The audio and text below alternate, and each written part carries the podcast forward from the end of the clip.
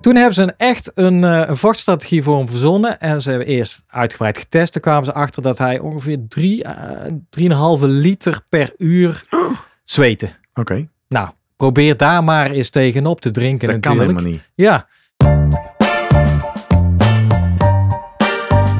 Welkom bij de Slimmer Presteren podcast. Jouw wekelijkse kop koffie met wetenschapsjournalist Jurgen van Tevelen en ik, middle-aged man in Lycra, Gerrit Heikoop. Over sport, onderzoek en innovatie. Voor mensen die hun grenzen willen verleggen, maar daarbij de grens tussen onzin en zinvol niet uit het oog willen verliezen. In deze aflevering praat ik met Jurgen over hoeveel moet je drinken tijdens een race. Goed drinken is het advies dat elke sporter meekrijgt, vooral als het warm is. Maar hoeveel is dit dan? Is het slim om bij elke drankpost onderweg voor de zekerheid een bekertje te pakken? En wat als mijn bidon leeg is? Word ik dan langzamer?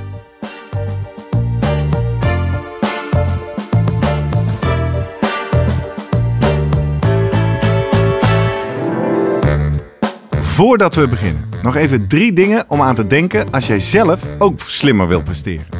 Nummer 1. Druk nu gelijk even op abonneren, zodat je altijd direct in de gaten hebt wanneer er een nieuwe aflevering online komt. Nummer 2. Weet dat je Jurgen en mij ook kunt boeken voor jouw volgende bijeenkomst als spreker of presentator. Neem gerust eens contact met ons op via de contactgegevens hieronder. En 3. Deze podcast wordt geproduceerd en gesponsord door Live Online Events. Serieus goede content rondom jouw congres of event. Check www.loe.tv voor meer info. Ja, Jij. Jurgen. Gerrit. Goedemorgen. Morgen. Zijn we weer voor een, eh, nou laten we maar zeggen, klassieke aflevering. Artikel van Jurgen, wetenschap, kijken bij de topsport en uiteindelijk op zoek naar tips voor mij als amateur Ja. en andere amateurs. In dit geval specifiek over eh, drinken tijdens de race. Dat is belangrijk, hè? Belangrijk context, onderweg. Heb je artikel over geschreven, heb je onderzoek verzameld. Ja, dus rondom de Olympische Spelen heb ik wat eh, stukken geschreven. Ja. Vond ik, eh, nou, ik werd een beetje gek van al die mensen oh, het wordt warm. Er worden de warmste spelen, Tokio, hè? spelen ooit ja, in ja, Tokio. met warm. Het was warm, zeker. En misschien eh, wel de warmste ooit. Is natuurlijk, ja, ergens is het heel raar om de Olympische Spelen op een tijdstip te gaan houden. Normaal zijn ze ook later in het jaar, volgens mij. Eh, in, een, in, een, in een stad of in een, in een land waar het eh 33 is. graden is, ontzettend vochtig. Dan denk je, ja, daar zitten dus hele andere eh, ja, invloeden achter bij zo'n keus. Dat is niet echt alleen maar een sportieve invloed. Dat Nee. mogen duidelijk zijn. Ja. En ik, eh, oh ja, ik las eh, ergens nog terug dat eh Tokio had zich verkocht, ook of bij het, het bid, wat ze dan doen hè, bij de IOC. Als zijnde, ja, en die periode is juist perfect eh, in, eh, in Tokio om dan eh, te sporten of voor de sporters. Want met deze en deze temperatuur, luchtvochtigheid, dat is echt veel lagere dingen opgegeven. Ah. Dus zo'n beetje van, ja, nee, we zijn perfect op dat moment. Ja, dat is Het natuurlijk... is niet geselecteerd als de heetste ooit. En dan las je natuurlijk eh, allemaal stukken van eh, de klimaatkamer en de koelvesten, et cetera. Ik denk dat al die atleten wel eh, behoorlijk goed voorbereid waren. Maar eh, ja, ik, ik dacht van oké. Eh, en eh, het eerste wat je dan altijd leest is goed drinken. Het moet goed gedronken worden. ja. Eh, en daar ben ik een beetje op ingezoomd eh, en gekeken. Hoe zit het nou ook alweer helemaal precies? Ja.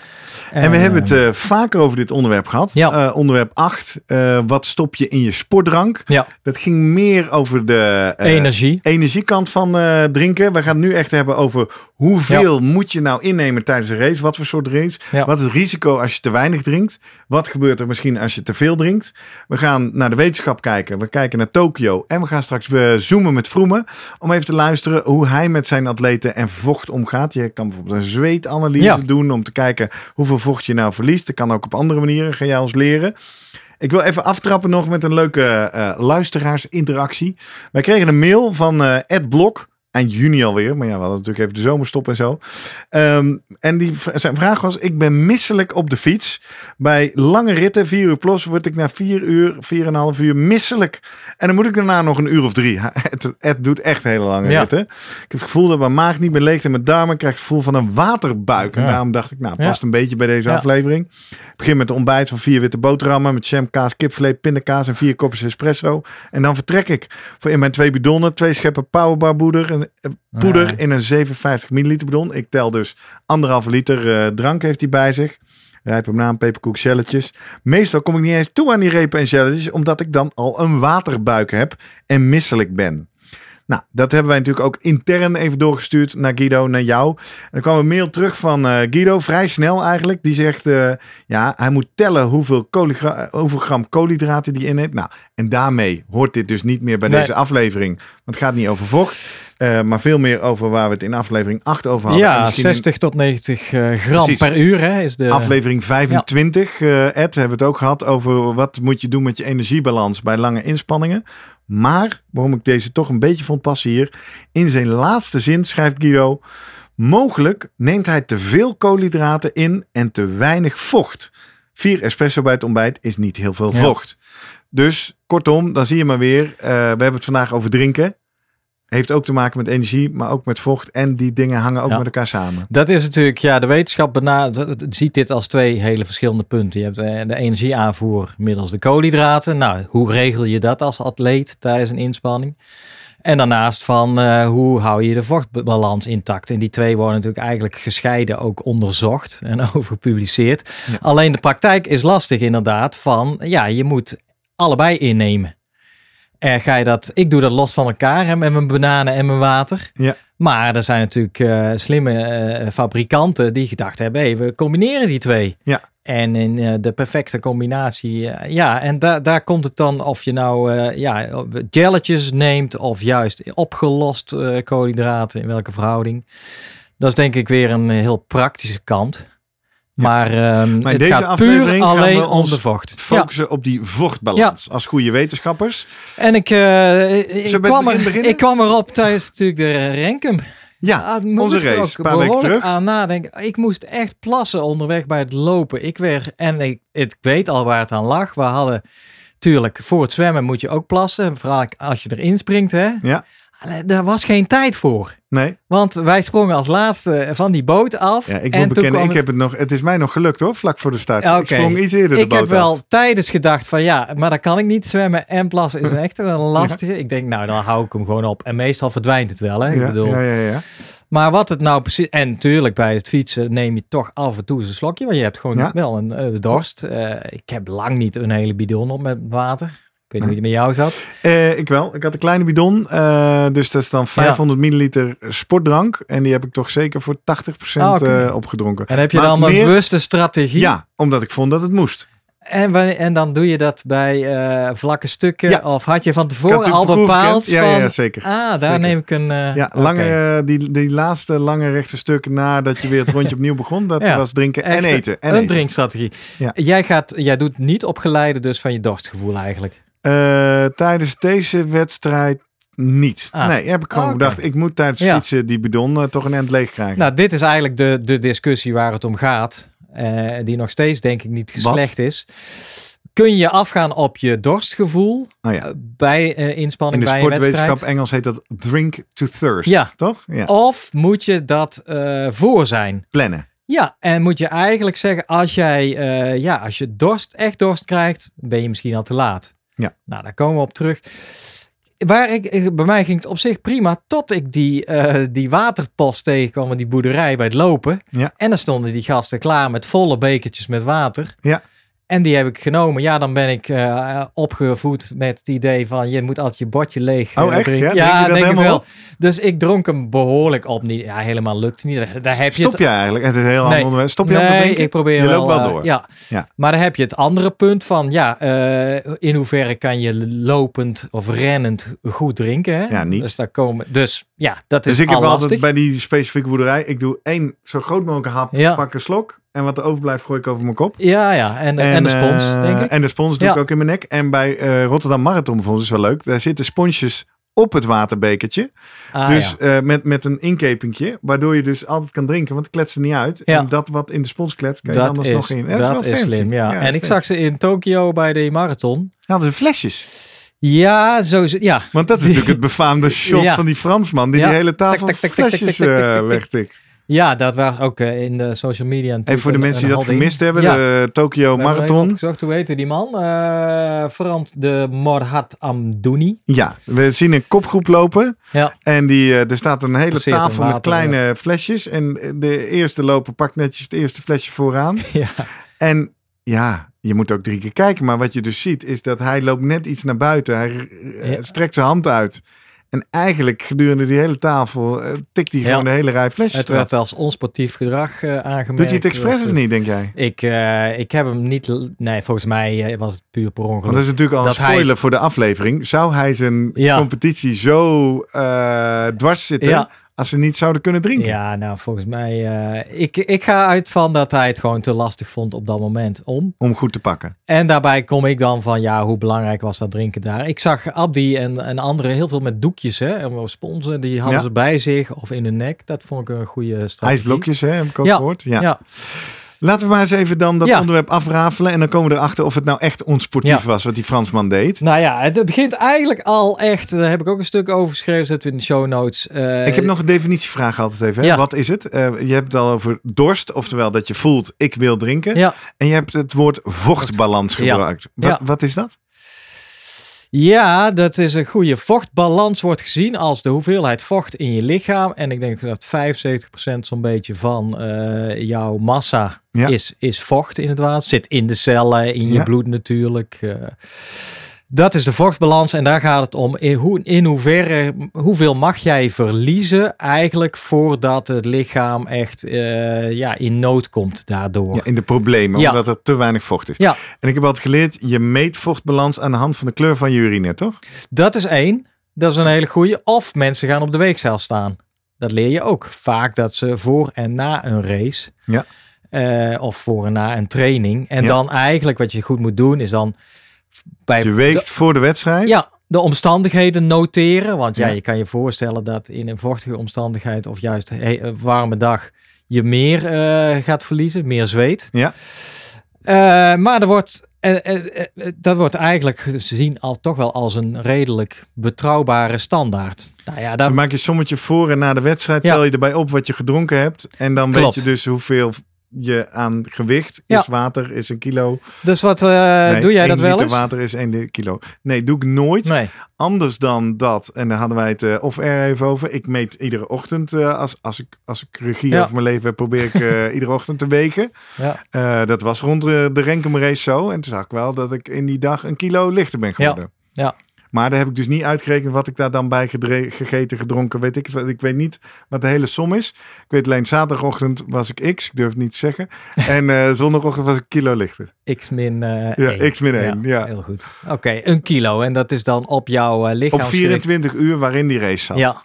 Eh, En ik moet bekennen, toen ik zondagochtend naar de wc ging naar het slapen, eh, zo bruin zie ik hem niet vaak. Maar je zit op eh, onder de 2%, hè? La, ja, want eh, jij bent geen eh Ik, 50, eh, jij bent geen was, 50 eh, kilo. ik was dus, dat eh, weekend 82 kilo. Ah, dus dan kom nou, sterker nog, ik was zaterdagochtend 82,9 en ik Ja. was heel blij om zondagochtend die 81 weer te zien. 1,6 zoiets, denk ik. Ja, Nou ja, je ziet toch heel veel op internet. Eh, ook wel betrouwbare bronnen. Zie je toch altijd. eh, let op eh, dat je niet meer dan 2% van je lichaamsgewicht verliest. tijdens een wedstrijd. Ja, Dus dat zou in mijn geval, stel even voor het rekenvoorbeeld, ik ben 80 kilo, Ja. dan ben ik ook liever. ja, dan 1,6 kilo Ja. mag ik in een race gewoon verliezen, is er niks aan de hand. nee. Wat als ik meer verlies?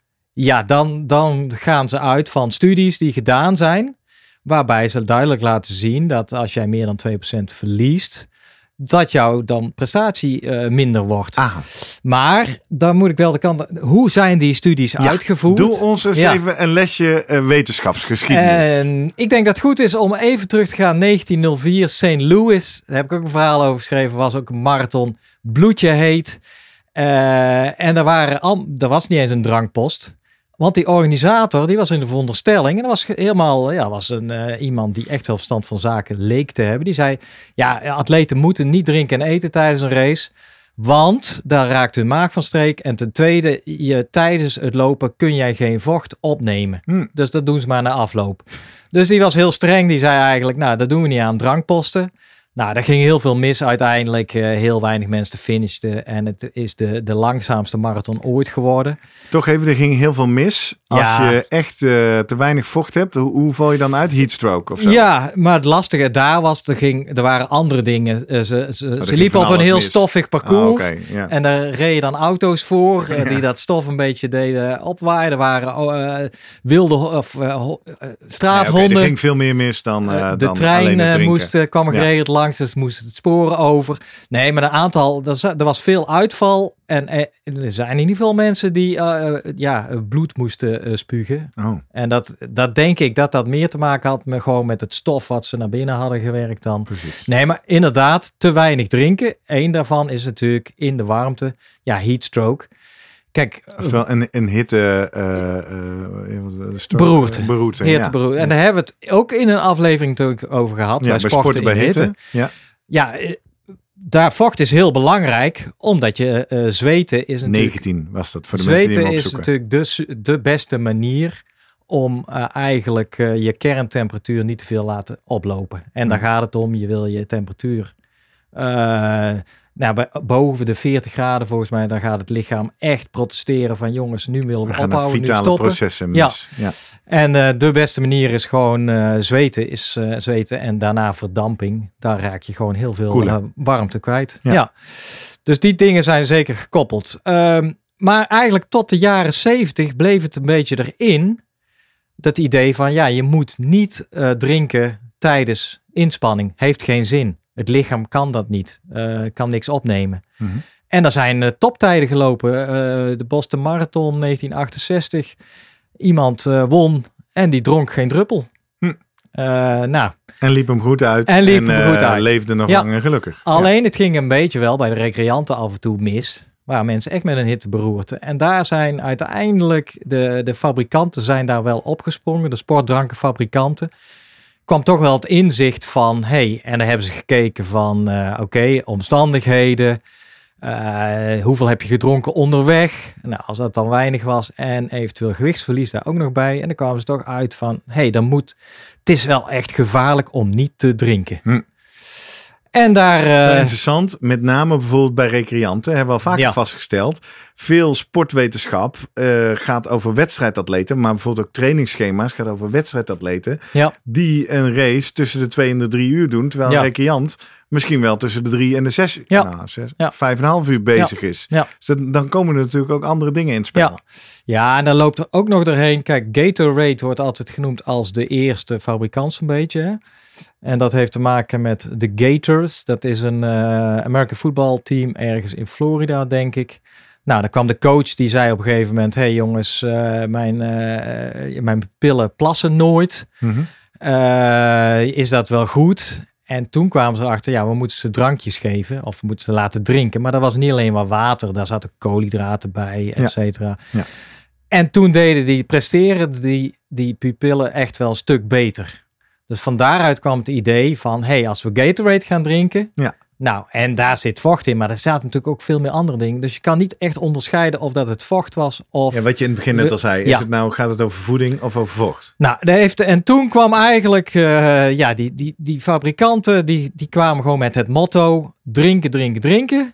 En eh, al lang en breed voordat je dorst krijgt, want anders gaat het mis. En daarbij inderdaad die, die gouden stelregel, let op, niet meer dan 2% verlies. Want ja, dan, eh, dan gaat de kost van je prestatie en wie weet wordt het nog erger. En dat lieten studies ook zien, maar gingen ze mensen eigenlijk in een sauna zetten, bewust vocht laten kwijtraken Mhm. en dan op een fiets zetten. Mhm. En dat deze in de situatie van 2% eh liet ze vocht verliezen en 4% van hun lichaamsgewicht.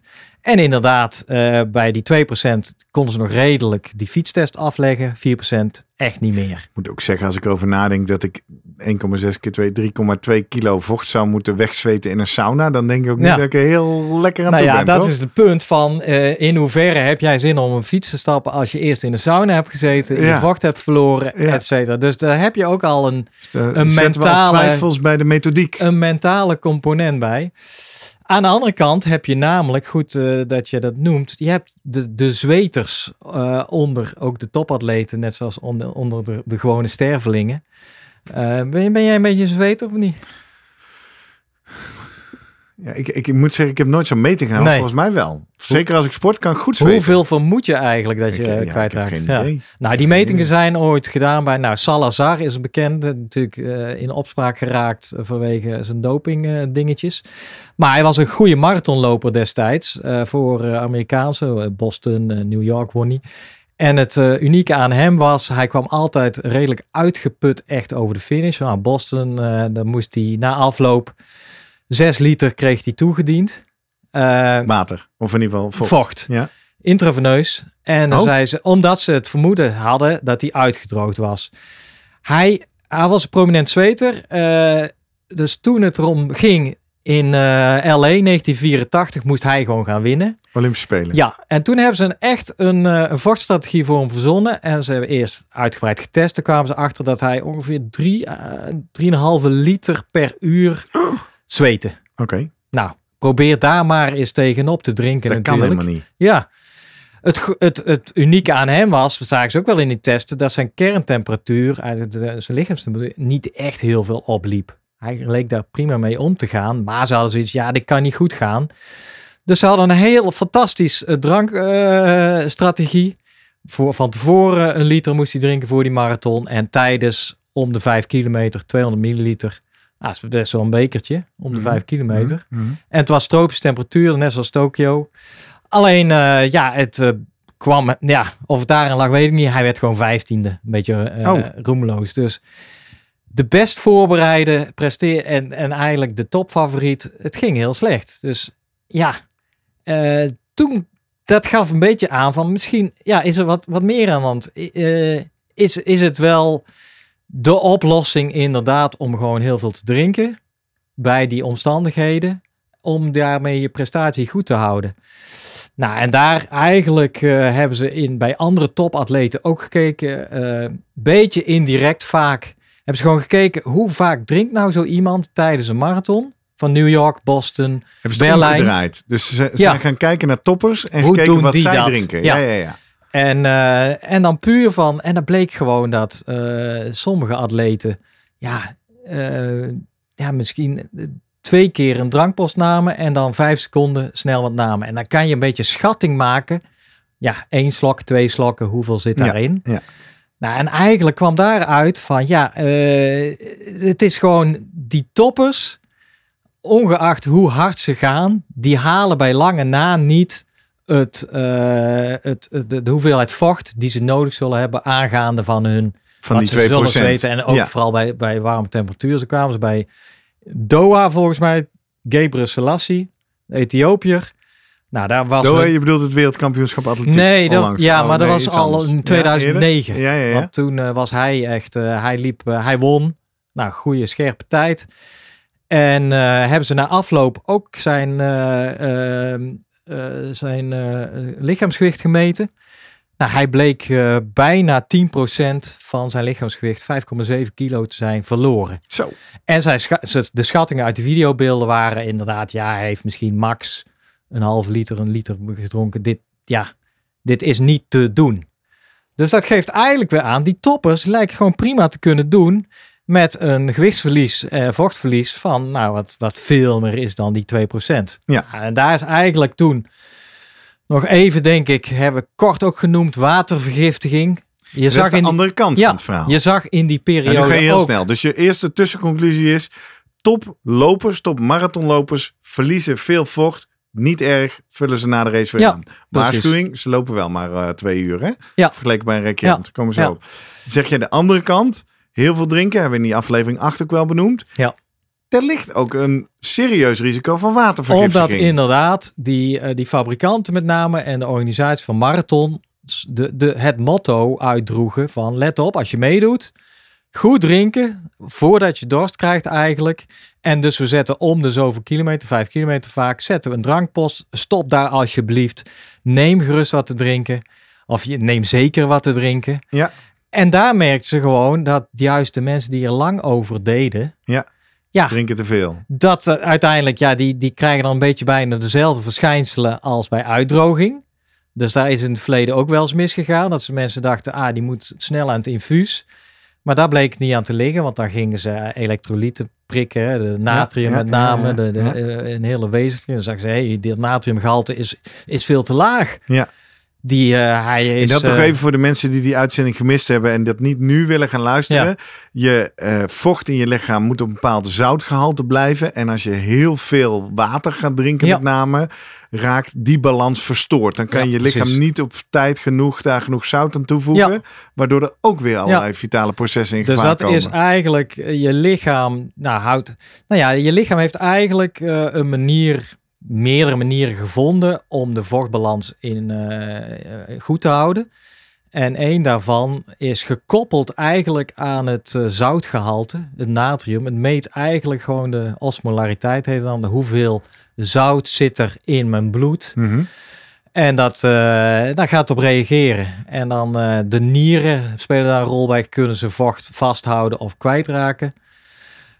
En daarbij een dorstgevoel. Ja. Als er gewoon iets is van, hé, hey, dat eh, bloed is een beetje te zout aan het worden, dan krijg jij dorst. En daar is het eh, eigenlijk op gestoeld van dat jij dan aan, nou ja, op dat gevoel afgaat en dat je nieren daarbij ook een... eh, En zweten wordt ook vaak natuurlijk gezegd van, ja, maar je zweet heel veel zout uit. Het zweten, het, het Ja, dat heb vochtverlies, ik wel. Had ik trouwens Ja. in Renkum ook. Had gewoon die witte uitslag Ja. op mijn huid staan. Maar nogmaals, het is niet zo dat alles in jouw zweet er net zoveel eh, zout zit als er in je bloed zit. Nee, precies. Bij lange na dus niet. het hoeft niet echt. Nee. Dus dat is ook wat mensen zeggen. Toch dat even checken, aanvullen Jurgen. van het zout is eigenlijk niet nodig, omdat het lichaam, ja, als jij normaal gewoon goed eet, krijg je al te veel zout eigenlijk Nee, je hebt binnen. al zoutoverschot. En je hebt altijd wat zoutopslag in, ja, onder de huid en op op andere eh, plekken. Maar eventueel kan dat altijd ook nog aangevuld worden op die manier. Je hebt gewoon een, een depot. Weet je iets over, want dat, heb ik, dat is me wel bijgebleven na de laatste keer dat wij het over Mhm. watervergifting hadden. En toch wat voorzichtig waren over Ja. drink nou maar dat dorst en niet iedere vijf kilometer bij de post. Hoe vaak komt watervergiftiging voor? Ja, want nou, ik heb want het lijkt iets heel exotisch Ja. waar je, wat je nooit ziet. Nou, ik heb toen eh, dat... dat weet die student in Groningen die daar toen Ja. eh, mee is overleden. Maar Ik heb, ik heb wel de show notes. eh, ik heb ooit een verhaal ge- gehoord van iemand die deed er echt onderzoek naar. Ja, het komt heel veel voor in de ultramarathons met name. oh ja? Maar ook, zei hij, eh, bij mensen die de Grand Canyon eh, ingaan. of daar zelfs rondwandelen. Ja. Omdat daar continu staat, let op, bij Drinken, warmte, drinken, drinken, drinken, drinken. Dus ik, ik kom toch percentages, nou ja, eh, richting Maar het is niet zo als, als 5% we. Rotterdam weer gaan lopen dat daar eh, bij bosjes mensen uitvallen met watervergiftiging. Nee, nee ja, ik denk dat eh, ook wel dat de men daar weer van geleerd heeft. Ja. Ik weet niet of de drankposten nog steeds zoveel... Iedere vijf kilometer. Ja. Ja? Nou ja, En ik moet ook bekennen, vind ik dus ook lastig, maar we gaan, ja, nou laten we maar eens. Hebben, missen we nog belangrijke ja, wetenschap ik denk of het kunnen wel. we langzaam een conclusie gaan bouwen? Ja, dat was de ene kant verhaal. Eh, de, de andere kant was dat de studies, die zijn toen wat grondiger eh, verricht. En die hebben eigenlijk gewoon, dus niet mensen in die sauna zetten. Mhm, mhm. Wat die gedaan hebben, is mensen op een fiets zetten. En dan eh, eigenlijk vocht toedienen, intraveneus. Zonder dat Intraveneus toch even Ja, een keer via de venen, als, als, eh, als infuus, hè? Ja. En dan eh, een fietstest laten ondergaan. En de proefpersoon weet, wist gewoon niet hoeveel vocht krijg ik, heb ik Mhm. gekregen. Mhm. Nou, en daar zagen ze toch dat eh, ja, vanaf zo'n beetje 4, 5 procent het, het, eh, de prestatie achteruit ging. Ja, als je dus dat... Ze hadden warme omstandigheden waarin ze fietsten, dus er werd behoorlijk gezweet. Als je dat dan niet aanvulde via het infuus, of helemaal niet dus, mensen kregen niks. Ja, dan ging het behoorlijk, eh, eh, dan ging het na 5% echt achteruit. Ja. 2% eigenlijk nog niet.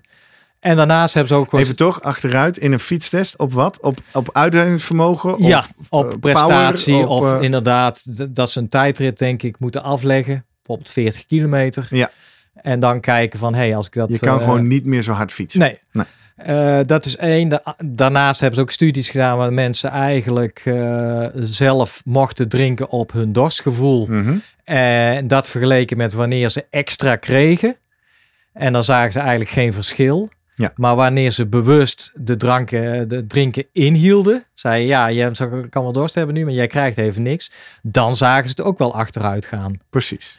Alleen het zit nog steeds dat die prestatie net zo goed bleef eigenlijk dan als ze iets meer kregen. Dus eigenlijk voordat ze dorstgevoel, ja, de, do- eh, Ja, een dorst soort kregen. preventief drankje. Ja. Ja. En daar is ook een review, die heeft al die studies vergeleken van wat gebeurt er nou als je eigenlijk preventief geeft ten opzichte van afgaand drinkgevoel. Ja, maakte voor de prestatie niks uit. Dus er Ja, lijken dan kom ik op mijn punt, hoe ik bijvoorbeeld ook in die Rotterdam Marathonstad heb gedaan. Ja, je komt iedere vijf kilometer zo'n zo'n post tegen. Ja, doe, Pak het doe toch maar. Ja, Want het zal mij overkomen dat ik na 2,5 kilometer dorst krijg. Ja. En dan moet ik nog twee kilometer Ja. wachten. nee, dus de, de, de- de- alleen ja, ik denk nog steeds, ik ga wel op mijn dorstgevoel veel meer af. En Ja. dat had ik in Renkum ook moeten doen, want ja, wat, wat gebeurde mij? Ja, ik moest eh, ik, eh, een paar kilometer verderop, moest ik echt plassen. Ja, Ja, dat kost en- nog veel meer tijd. Ja, dus en dan ga je ook denken van gaat dit over? Nee, dit gaat, ik moet hier vanaf. Dit Ja. zit in de weg. Ja. Dus ja, toen moest ik even stoppen. Dus toen dacht ik al, ja, wat stom eigenlijk. Waarom moest ik zo nodig? Ik had helemaal Jij geen dacht, dorst. hier ga ik een aflevering over Ja, maken. precies. Ik had gewoon vertellen. een spons moeten nemen. Ja. Ja. dus. Dus laten we dat dan eens afpellen naar wat zijn dan de tips voor amateurs. Voordat we zo met Guido even gaan zoomen om te vragen wat hij met zijn top of semi-top Nou, ik ben eigenlijk wel benieuwd wat zij doen. Ja, en meten ze dat actief Ja. en heeft hij een drinkplan? Ja. Dat heeft hij vast. Nu naar jou en mijn wereld als amateur. Kortom, één zeg je, niet zo zenuwachtig worden over eh, eventueel uitdrogen. Want één, dat vul je zo wel weer aan. De, en dat lichaamsgewicht, dat is nog een andere. eh, Moet ik toch even Moet ik het uitleggen. gaan meten? Moet Nee. ik, want je vroeg net Nou, aan mij, weet jij hoeveel je zweet? Als jij het Moet gewoon dit- elke ochtend doet, Ja. is het prima om dat een beetje op die manier in de gaten te houden. Maar eh, het is namelijk niet de perfecte afspiegeling van je vochtverlies. Eh, dat heeft te maken met dat tijdens inspanning jij eh, je, ja, de, je- verbrandt natuurlijk je glucose. Ja, daar hoop ik eigenlijk op. en daar komt, Vet daar komt CO2 en H2O ja. vrij. En H2O is water. Ja, Dus er wordt ook vocht geproduceerd door je spieren. Dat is een onderdeel van je metabolisme. ja. En ten tweede ligt er heel veel vocht in eh, opgeslagen. eh, dat wordt gebonden door je glycogeen. ja. Glycogeen is je koolhydraat, je je glucose, je, spieren. suikervoorraad. Ja. Dus op het moment dat jij daar aan het, eh, aan, die aan het opeten bent, die voorraad, Ja. ja, daar komt er ook weer wat vocht vrij. Dus de beste manier om echt te kijken naar jouw vochtbalans is door middel van radioactief water. Hebben we het volgens mij in de uitzending over die energie. eh, Energiebalans? balans over gehad. ja, 25. Maar ja, dit, dat, dat zijn wetenschappelijke studies. En dus in die zin is, is gewicht, is, ja, raak vooral niet in paniek als het meer dan 2% is even, Nee. zeg maar. Dat is... Ja, maar ik eh, probeer het nu toch even pragmatisch te maken. Hè? Want oké, zo'n zo'n cross triathlonnetje, oké, daar, daar, daar wordt daar wordt de pis niet lauw. Marathon lopen wordt al iets belangrijker, misschien of spannender. Laat staan een halve of een hele triathlon. Eh, Daar hoort een voedingsplan bij. Ja. Wat moet ik daar nou inzetten over vocht en water? Is dat dan Het inderdaad... hangt ook, ja, kijk, of je moet van tevoren, je moet jezelf donders goed kennen en dan kan je En wat ondersteunen. moet ik van mezelf kennen? Ja, nou, of jij een prominent zweter bent of niet. Ja, en of ik snel dorst krijg, of dat Ja. signaal goed doorkomt. Ja, of dat goed werkt bij Of je, ik, of dat jij in de eh, loop van de tijd... Na iedere wedstrijd dus hele donkere urine heb. Ja. Dat is toch wel een indicatie dat ik misschien Dus je mag van mij best wel je, je gewicht gaan, maar dan moet je het ook goed doen en dan noteren onder welke, eh, wat, wat eh, temperatuur is, luchtvochtigheid. En er zijn er best wel op Google allerlei tabellen te Om daar een vinden. soort sw- sweat rate Ja. voor jezelf van te bepalen. En dan voor jezelf, ah, en dan weet je, als je dan van tevoren voor die race weet, ah, het gaat die en die temperatuur worden, het wordt warm. Nou, en dan kan je daar denk ik rekening mee Ja. houden. Maar dan is dus het belangrijkste, want hier, hier weet ik van, hier zijn aanbieders van op internet Ja. en zo die dit ook voor je doen. Maar dan is de volgende stap dat je dus met die sweat rate niet een voedingsplan maakt wat de vochtbalans op nul houdt. Nee, Maar dat je dus zorgt dat je ook wel toestaat dat je, nou ik zou bijna zeggen minimaal, maar in ieder geval een procent Zeker. of twee ja, zeker wel verliest. bij 5% dan mag je echt, een, ja, dan Ja, is het dan is er een probleem. Ja. Maar echt, bo eh, ja, hou niet te, te strak vast aan die 2%. nee, want dan ben je in feite Ja. misschien wel te veel aan het drinken. En raak niet in paniek als je een drankpost mist. Of, oh ja, of als een Fransman voor je neus alle precies. flessen, want dan komen we daarop terug. Omdat Was het nou echt zo onsportief? ik, val- ik, In ik- ieder geval ik- niet vanuit competitievervalsing, toch? Nee, het was eigenlijk slim, denk ik. Dat die, eh, want dat is Gasten denk ik niet doen. Ben je nog een licht. klein eh, puntje wat eh, zelfs onze, de man achter de knoppen op vertelde net. Hier bij ons. Onze Ja. Sander. Het gaat toch allemaal om gewicht, lichaamsgewicht voor tijdens het hardlopen of tijdens het fietsen, vooral bergop. Ja. Ja, dat, dat is ook nog een dingetje. Waarom gooien die wielrenners al hun bidonnen eh, weg op Ja, de precies. laatste helling of de laatste kilometers? Dat is een, nog een verhaal van eh, eh, Chris Froome, wat de ronde deed. Zijn dokter heeft dat wel eens verteld, dat zij bewust aanstuurde op functionele uitdroging, dehydratatie. En dat ze berekend hadden, ja, als hij hier gewoon, dan ging ze wel op 2% zitten. Als hij 2% namelijk verliest bij de voet van Alpe d'Huez, dan is die nou, iets van drie kwart minuut sneller Precies, boven. precies. Dus daar, daar zit ook nog iets in van, als jij die drankpost mist en je hebt een beetje dorst, ga dat positief brengen. Denk je, ah, ik ben een stukje lichter of zo. Ja, exact, In exact. plaats van die paniek van, oh jee, oh jee, ik heb dorst. Ja, nee, ja, nu gaat het gewoon, eh, nu ga ik achter, nu, nu ga ik eh, langzamer lopen of fietsen. Helder. Komt goed, wacht tot die volgende drankpost en eh, maak je niet te, te druk daarover. Maak je niet te druk, ga je alleen maar meer zweten. Ja, dus dat Ja. zijn eigenlijk de praktische lessen en tips hier. En goed te begrijpen waar de wetenschap vandaan komt. Ik zeg, laten we eens even zoomen met Vroemen om te kijken wat hij met zijn toppers doet. We gaan zoomen met Vroemen. Zoom, zoom, zoom. Vroom, vroom. Guido! Hey Guido, goedemorgen. Hey, goedemorgen. Leuk dat je er weer bent. We hebben het deze week over eh, de vochtbalans, over zweet en met name natuurlijk over wat moet je nou drinken tijdens een race.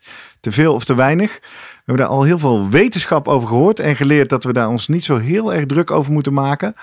We zijn wel benieuwd om van jou eens te leren als jij nou topsporters of semi-topsporters of mensen die tegen topsport aanzitten begeleidt en dus heel serieus gaat. Hoe, ga jij om met een drinkplan voor de race? En, en hoe, laten we bij het begin beginnen. Meet jij bijvoorbeeld de, de zweet? Wat, is- wat, wat is sweat rate op Sweat Nederlands? Ja, de, de- de- het volume aan zweet wat mensen per uur eh, eh, verliezen of produceren. Ja, ik heb dat wel in de, in de afgelopen maanden wel ehm, eh, veel toegepast. En dan eh, was dat vooral bij de warmteacclimatisatie eh voor Tokio bij Anne Terpstra en bij Jetse Plat. Die, hebben, ehm, die moest ik natuurlijk laten wennen aan die warmte daar, aan het klimaat. Om het zo te zeggen. Dat was 30 plus graden. En ehm vochtigheidsniveau is daar eh, eh, 70, 80 procent of soms nog hoger. En ehm, dus die moesten eh, van mij dan de, in twee weken tijd, daar eh, ongeveer, nou, ruim twee weken ervoor, ehm, elke dag een uur tot 75 minuten in een klimaatkamer op rustig niveau, op 70% van hun drempel, eh, inspannen, fietsen dus in deze. en voordat ze dat gingen doen, moesten ze zich wegen dan hadden ze een bepaalde hoeveelheid drank die ze dan nog tijdens de inspanning nuttigden. En na de inspanning weer wegen. En dan kun je dus uitrekenen van, nou ja, weet je, als je, ehm, zoals bij Jetsen bijvoorbeeld, ook in de klimaatkamer in Sittard hebben we getraind. Dan was die eh, bijvoorbeeld voor de training ehm, 71 kilo, had hij eh, 75 minuten gereden. Ehm, toen was hij daarna 70,5 kilo. En ehm, had hij twee grote bidons en een kleine bidon. Dus dat is in totaal 2 liter vocht opgenomen, eh, binnengekregen. Dus dan kom je uiteindelijk uit op 2,5 liter vochtinname met een halve liter, eh, een halve kilo vocht, eh, een halve kilo lichaamsgewicht verlies. Dus 3 liter eigenlijk in totaal die die kwijtraakt in die 75 minuten. Dus is echt enorm veel. Dus daar weten we, wist ik dan ook van. Ik denk, ja, maar hij moet dus in die situatie blijven drinken. Dit is absurd veel, want dat ga je in normale situaties, als we hier in de, nou ja, als je 20 graden is en, en de luchtvochtigheidsniveau is eh, 50, 60 procent, hoef je niet zoveel te drinken. Maar dit was, ja, omdat die situatie daar zo is, wisten we daar wel voor dat hij dus heel veel vocht nodig heeft. Dat zijn inderdaad enorme aantallen, maar eh, Guido, even Ja. checken. We, hebben net van eh Jurg geleerd dat je misschien wel tot 2% lichaamsgewicht mag Wel verliezen. meer. Of misschien zelfs wel Ja. meer. Of probeer je dan toch een, een drinkplan te maken wat, wat, wat op nul uitkomt? Nou, dit is meer zeg maar door voor de voorbereiding. Ehm, En ehm, daar probeer je dan van te leren wat er in een wedstrijd nodig is. En dan zou je inderdaad met een wedstrijd daarvoor, dan heb je een bepaalde bandbreedte van, ja, weet je, dus dit is wel wat je nodig zou hebben maximaal. Maar dan kun je dus nou ook wel iets met minder. Maar als je er op de helft gaat zitten van wat je zou nodig moeten hebben, dan ga je, dan ga je waarschijnlijk problemen krijgen als je een wedstrijd hebt die een uur of langer duurt. En als we het hebben over bijvoorbeeld cross-country mountainbiken, zoals wat Anne Terpstra doet, dan is het anderhalf uur koers. Dan moet je toch blijven drinken en dan kun je niet een te groot tekort op gaan bouwen, want dan gaat het op een gegeven moment fout. Aha, want er zijn waarschijnlijk ook mountainbike wedstrijden waar zij niks hoeft te drinken. Klopt dat in die anderhalf uur? Want het lijkt me best wel lastig om, eh, om, ja, om ergens een plekje op het parcours te vinden waar je even die bidon pakt. Ja, die hoef je niet te vinden, want die wordt meestal zeg maar door de organisatie heb je eh, plekken waar je bidon kunt aannemen. Ehm, en daar rijden ze langs. En daar zie je ook vaak tijdens die wedstrijd, dan drinken ze daar even. Hè, soms drinken ze gewoon heel snel in die, in die eh, pitstop daar. Dan pakken ze een bidon, drinken ze even heel snel, knijpen ze zo'n halve fles leeg. En eigenlijk gooien ze hem daarna vaak alweer weg. Want dan hoef je die al niet meer mee te nemen. Want je hebt toch bijna geen, je hebt toch bijna geen mogelijkheid om te drinken onderweg als het heel lastig parcours is. Dus dan is eigenlijk per ronde eigenlijk één moment. Er valt eigenlijk niet tegen aan te drinken. Hè? Bij- In, zo, in Tokio, zeg maar, dat, dat gewichtsverlies door zweten. Maar Nee. heb je bijvoorbeeld bij Jetsen een, uiteindelijk een idee hoeveel die gedronken heeft tijdens een triathlon? Wordt dat, eh, dat houdt hij goed bij, denk ik. Of dat wordt ergens wel... ja, eh, tijdens de wedstrijd, ik weet niet of je hem, als je hem gezien hebt, dan kon je dat zien. Ja, Ehm, in zijn handbike, achter zijn hoofd, achter zich zit een grote bidon. Ja. En daar zag je in de stukken dat hij dus naar beneden gaat, dan, hoeft hij, hè, dan kan hij net zo goed niet trappen. Dan, hoeft hij, eh, dan gaat hij al zo hard. Pakt hij altijd de bidon en drinkt hij een eh, deel. En dat waren vier rondes, dus hij heeft op die vier momenten, en waarschijnlijk nog misschien wel ergens, pakte hij steeds zijn drinken.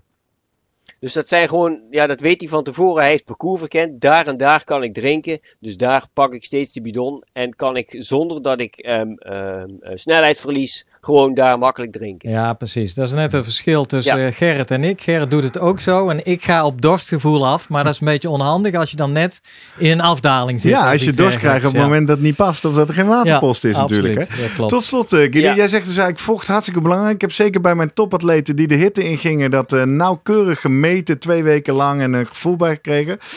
Eh, we komen er ook een beetje achter, lijkt de conclusie van deze aflevering te zijn. Dat is echt niet interessant en relevant voor iedereen. Eh, waar ligt wat jou betreft een beetje de grens? Is er nou, eh, bij welke atleten ga je wel of niet? Is dat puur raceomstandigheden hitte? Of is er een andere reden waarom je eventueel op een gegeven moment de zweetratio in kaart gaat brengen? Ja, zeker de hitte. Weet je, als, als, ik weet dat iemand.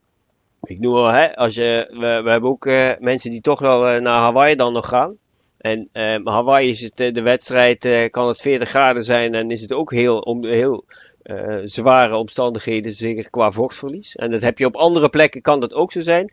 Ehm, als ik weet van tevoren dat die wedstrijd heel warm wordt, dan geef ik wel extra instructies en daarover denk ik, ja, je moet wel zoveel koolhydraten innemen, maar zorg er ook voor dat je vochtinname boven een bepaald niveau blijft per uur. Zorg ervoor dat je dus bijvoorbeeld een grote bidon per uur erin krijgt. Want anders gaat dat op een gegeven moment ga je een tekort opbouwen. Wat, nou ja, na vijf uur fietsen wel, wel lastig kan gaan worden. Om dat nog eh, bij te kunnen drinken. En dat, dat bepaalde En- niveau dus stem je dat- dus af aan de hand van zo'n zweetratio-analyse, zeg maar. Ja, ja, kijk, als iemand altijd bij lange afstanden op een gegeven moment last krijgt van, nou ja, krampverschijnselen kan ook door vochttekort komen, hè. Dan is het heel simpel om daar wat aan te doen en zorgen dus dat je gewoon eens meer gaat drinken. Eh, en dan kijken of het dan nog steeds dezelfde problemen gaat geven.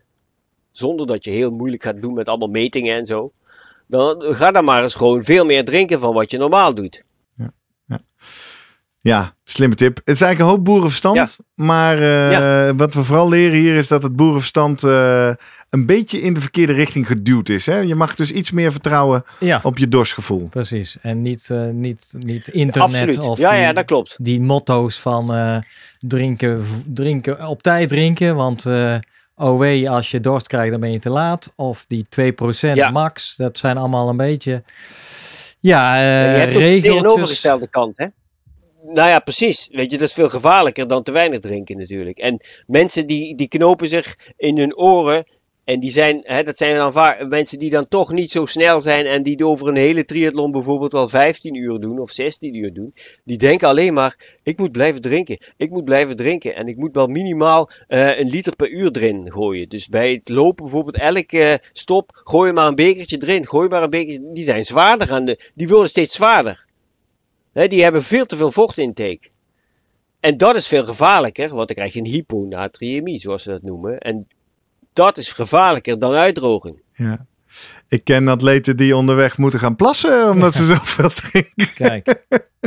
Dat is ook, dat is ook niet... Nou, dan weet dat je ook niet- wel, als je dat de hele tijd moet, dan moet je, hoef je niet zo heel veel meer te gaan drinken. Hè? Da- dank je Guido. Dat is de hele aanleiding Boodschap- voor deze aflevering. Boodschap is helder. Nou, Helemaal goed, dankjewel. Volgens mij hebben we een mooie, eh, mooie aflevering weer bij elkaar. Ik, eh, ik ga nog één keer het bekende eh, einde erin gooien. Als jij nou vragen hebt, opmerkingen, aanvullingen over eh, drinken... en dan hebben we het met name over vocht tijdens wedstrijden... dan kun je ons op een aantal manieren bereiken. Dat kan via Twitter en Instagram. De @slimmerpodcast zijn we daar. Vinden we leuk als je onze afleveringen retweet of deelt... of eh, reageert eh, of de stories op jouw eigen Instagram profiel zet. Je kan ook eh, de link delen natuurlijk naar de website www.slimmerpodcast.nl en dan even via het menu doorklikken naar de aflevering van vandaag. En dan kan je die specifieke aflevering doorsturen aan alle mensen die ook wel eens wat willen drinken of juist niet tijdens een wedstrijd. En tot slot kan je ons ook mailen via post.slimmerpodcast.nl. Dan zijn we er weer. Het Ja. was weer een mooie aflevering. Dankjewel Guido. Hoi Guido. Ja, graag gedaan. Tot volgende week. Tot volgende week.